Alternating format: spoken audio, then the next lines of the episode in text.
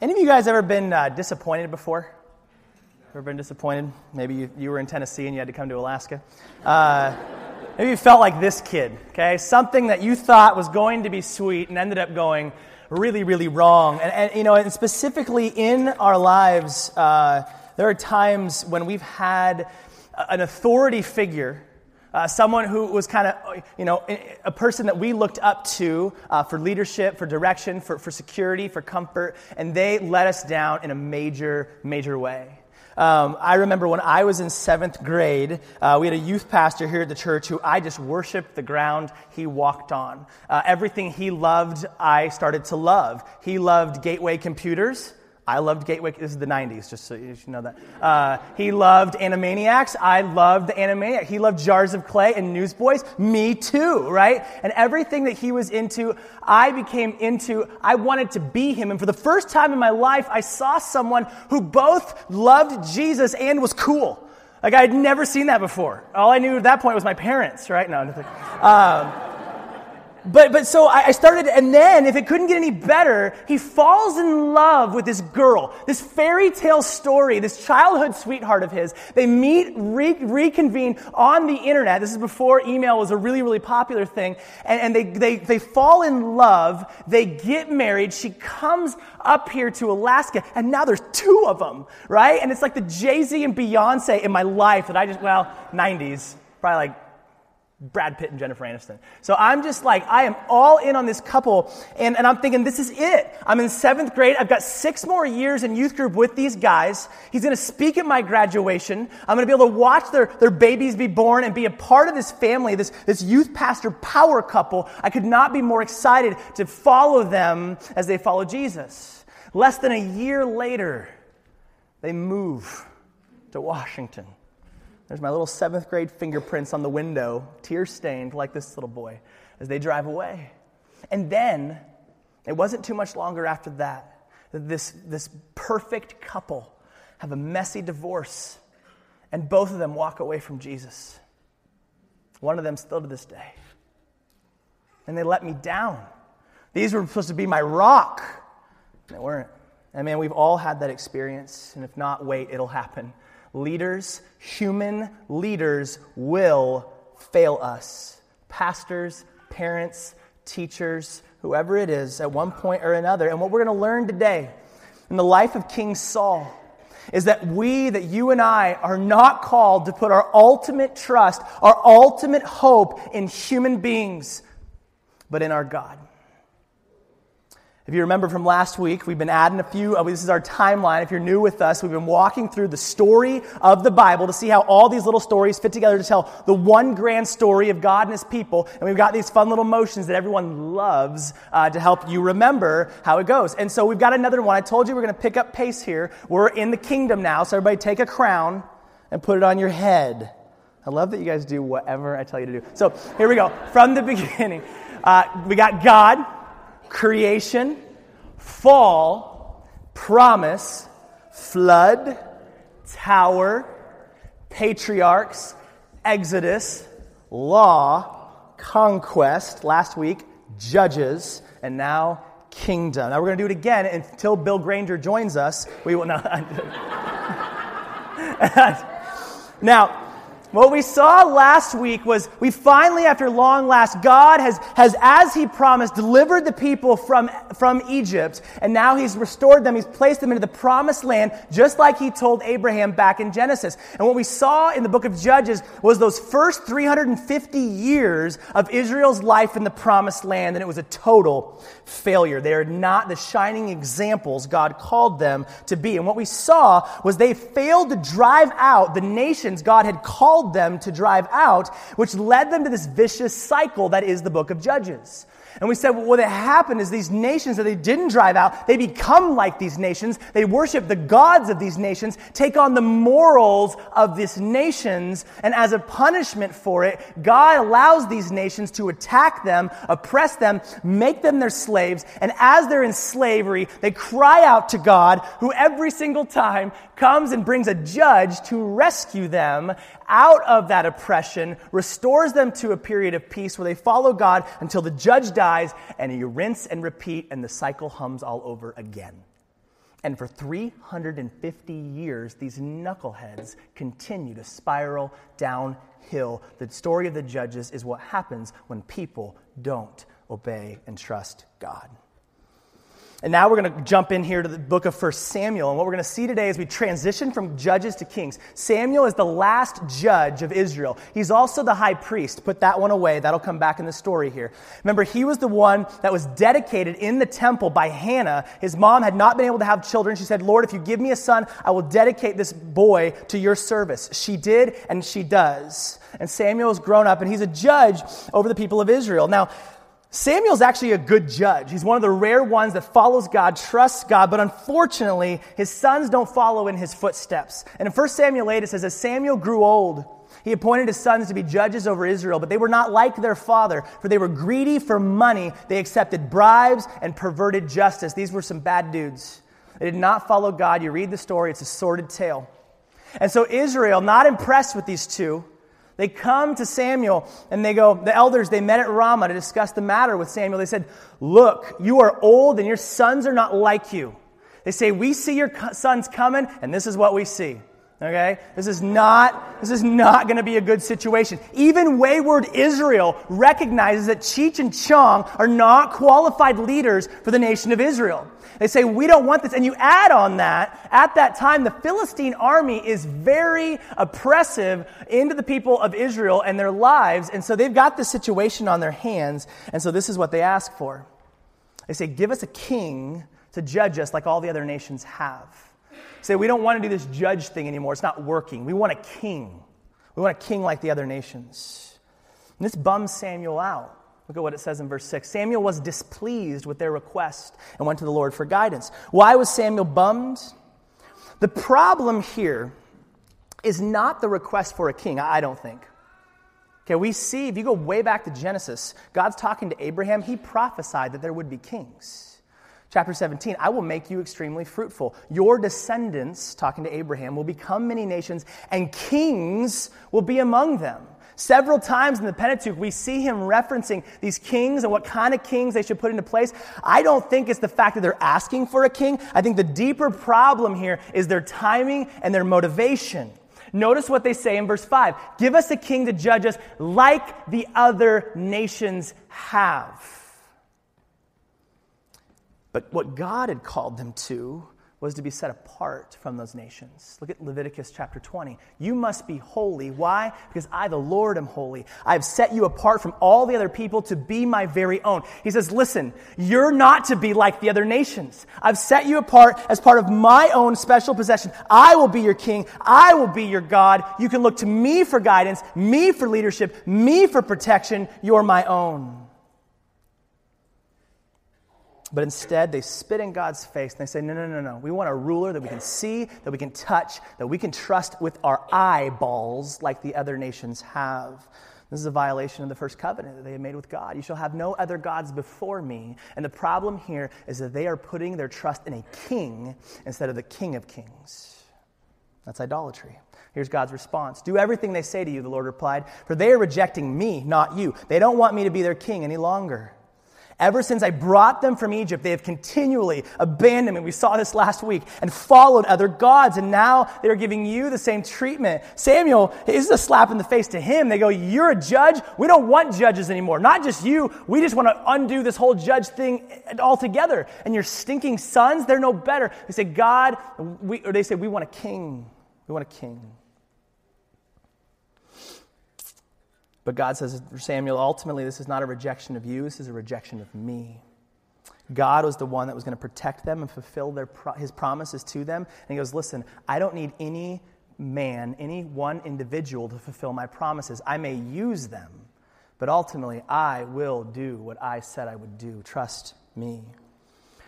There's a preacher by the name of Ray Fowler, and he gives us a couple of, of lessons that can be learned here from, from what people, the Israelites are doing. The first one is that saying now to God can be just as wrong as saying no to God. Saying now to God can be just as wrong as saying no. God had planned, uh, had a king planned for them, but here's the problem the timing was wrong. God had anointed David was going to be the king. From the, the line of Judah. We'll see why that's important next week. That was God's man, and that was God's timing. It wasn't here and it wasn't now. And again, it wasn't Israel's timing, it was the fact that they wanted it now. Is it wrong for me to ask for a wife? I hope not. But if I come in stamping my foot, God, I'm lonely. I'm getting past my child rearing years. I want a wife now. And what that does is that tells God that I'm ultimately putting my faith in a spouse and not in my God. Secondly, there's a big difference between asking God for help and telling Him how to help. Don't we do this all the time? We say, Well, I'm not being bossy. It's like the little Miss Bossy. She says, I'm not bossy. I just know what you should be doing, right? And we tell God, I'm not telling you, you know, uh, that, I, that I'm, I'm not bossing you around. I'm just telling you this is how you're going to help me. This is what you're going to do in my life. Israel had a legit problem. Samuel's sons are not fit leaders. The Philistines are pressing in. But what they should have done is gone to God with their problem, sought His wisdom, His guidance, His direction. But instead, they came to God with their own plan and told Him how He should help them. Spoiler alert, that's never a good idea, okay? That's like me coming to God and saying, God, you're going to give me a wife. She's going to be here by next Tuesday, okay? Because I paid for Amazon Prime.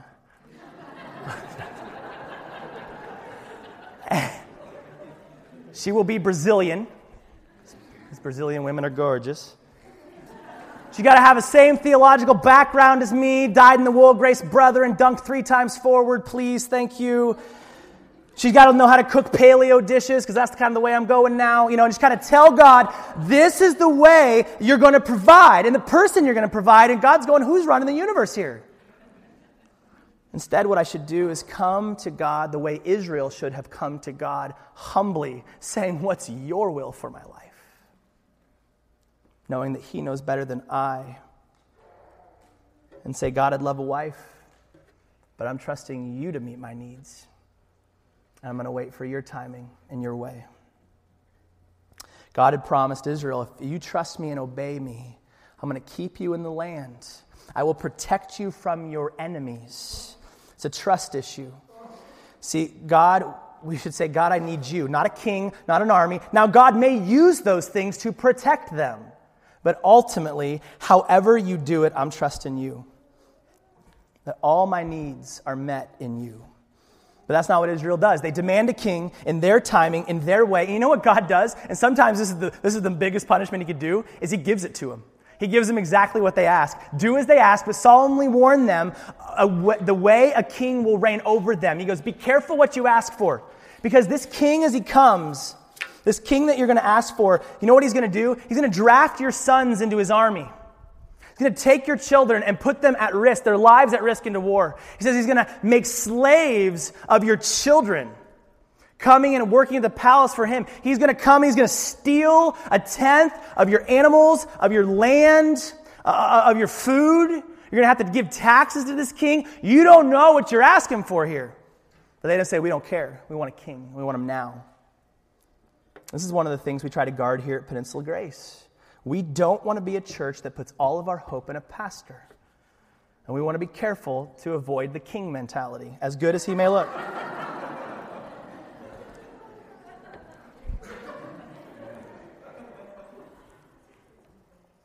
Listen.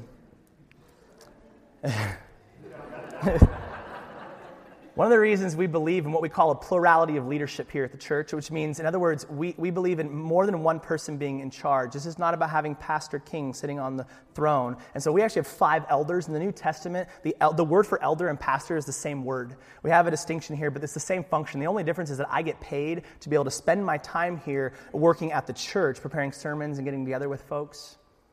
But the reality is, and it's easy for us to want to be like the other organizations around us and just have that one guy, that CEO who does all the work and takes all of the blame when things go downhill, right? And as brilliant as I am, we follow his leading, not mine or the elders. We already have a boss.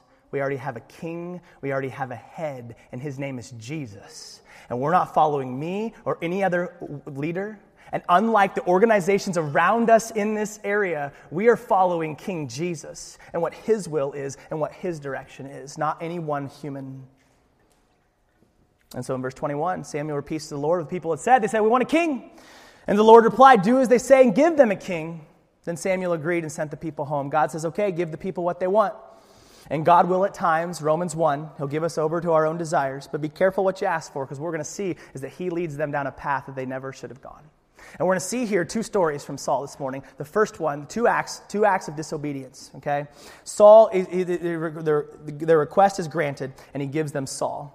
There was a wealthy, influential man from Kish, uh, named Kish from the tribe of Benjamin. His son Saul was the most handsome man in Israel, head and shoulders taller than anyone else in the land. Now, I think what God is showing them here is outwardly you have this perfect candidate.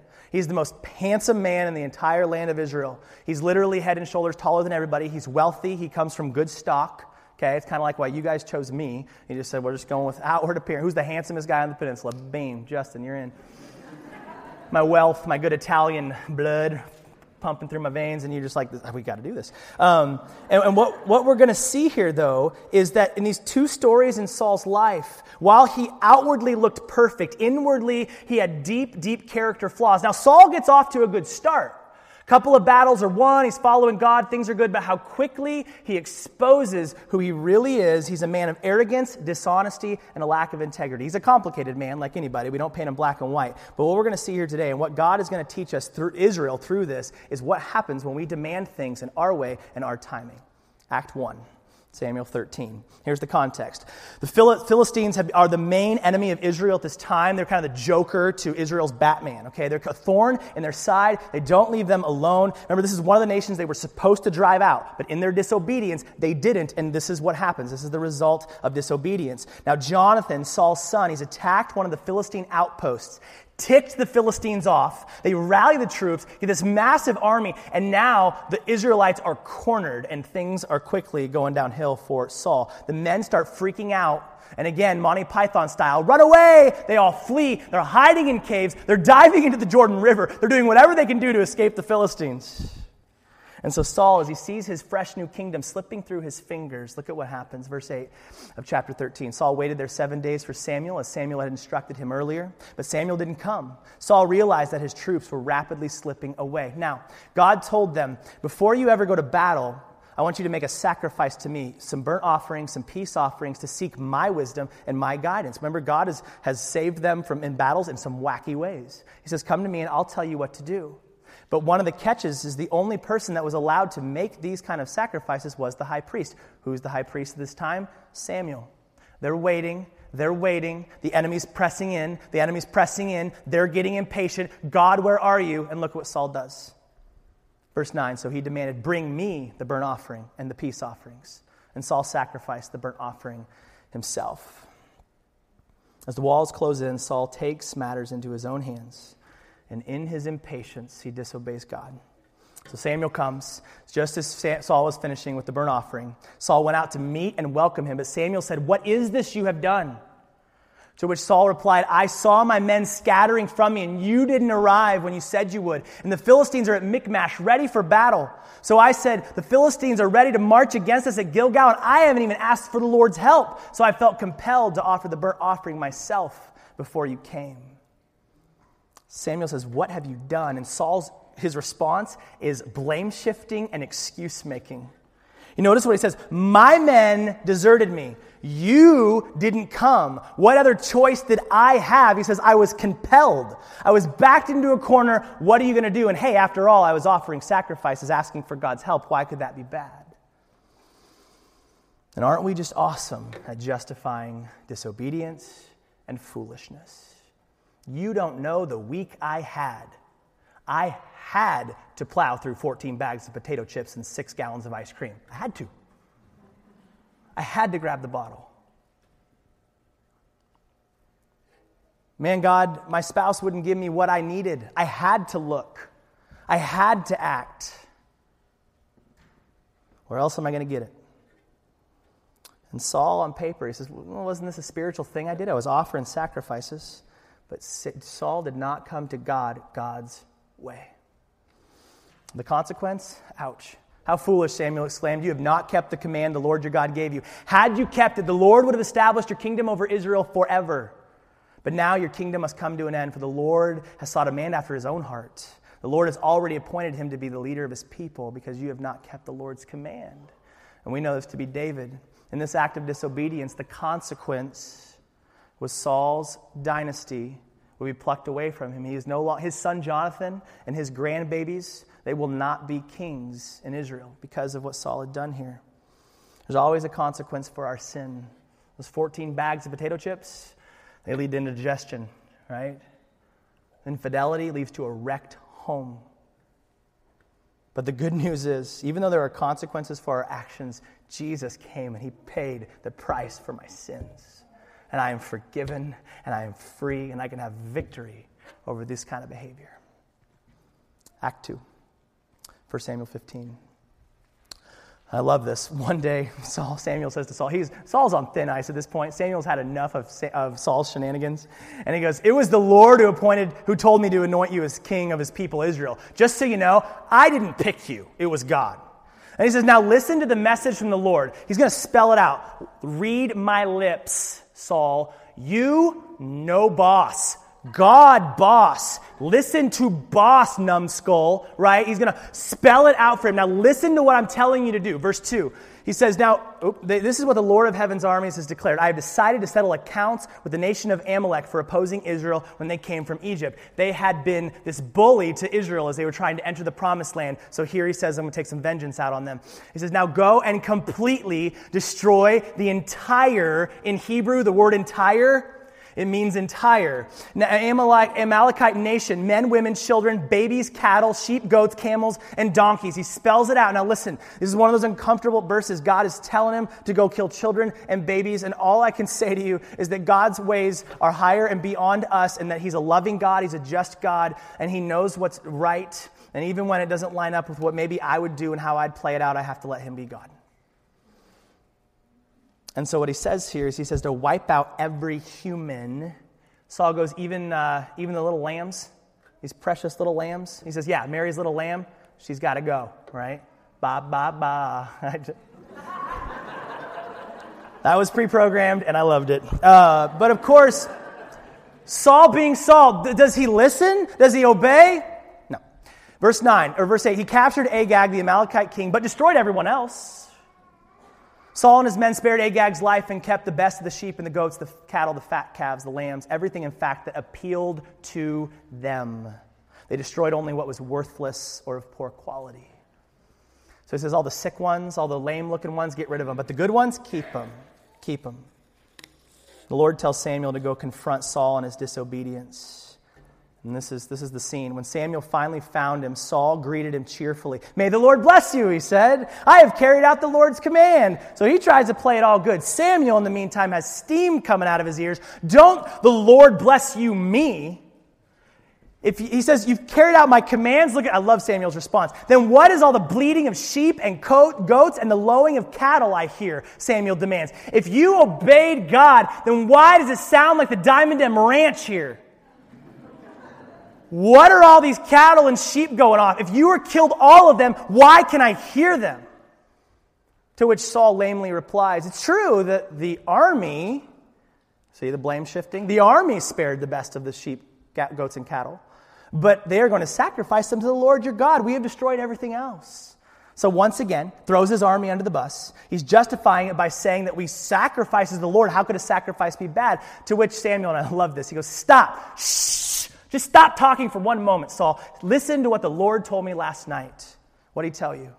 Although you may think little of yourself, are you not the leader of the tribes of Israel? The Lord has anointed you king of Israel. He says, Put your big boy pants on. You're in charge here. And listen, the Lord sent you on a mission and told you, Go and completely destroy the sinners, the Amalekites, until they are all dead. Why haven't you obeyed the Lord? Why did you rush for plunder and do what was evil in the Lord's sight? He says, You disobeyed. Case closed.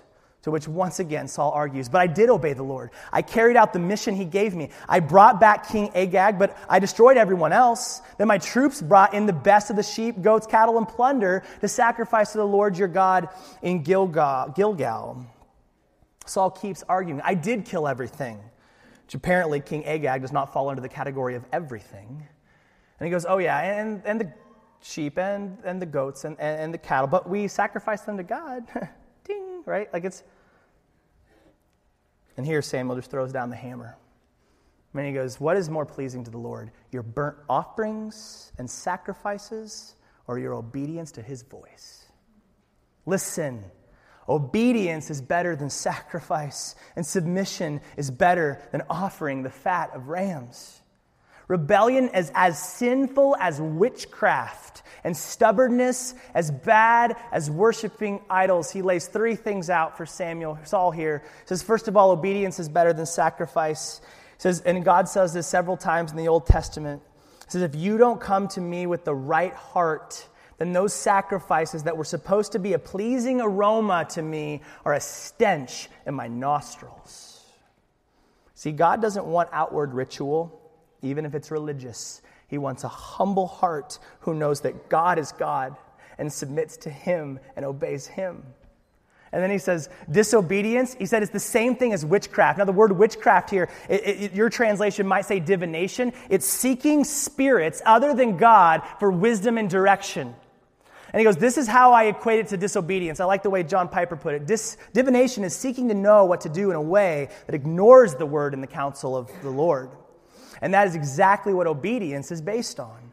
God says one thing, and we say, I think that I will consult another source of wisdom, namely what? Myself. Disobedience of God's word puts my own wisdom in the place of God's and thus insults God as the only sure and reliable source of wisdom. We say, God, I don't trust you. I don't think that you're wise enough here, so I'm going to look to my own wisdom. Which actually, he takes it a step further. He says, not only is it like witchcraft, it is idolatry.